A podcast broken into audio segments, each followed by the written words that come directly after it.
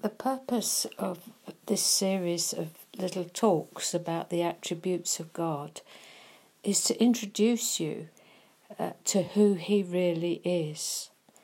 Many people call themselves Christians, but actually, if they were asked to describe His attributes in detail, in some depth, uh, as someone whom they know, who they are acquainted with, whom they see face to face and speak to and hear from, they wouldn't be able to do it. So, the purpose of these teachings is to acquaint you with who He is. It says in Job, acquaint yourself with Him and be at peace. The only way to be at peace is to know the character, the nature, the attributes of this great God that we say we serve.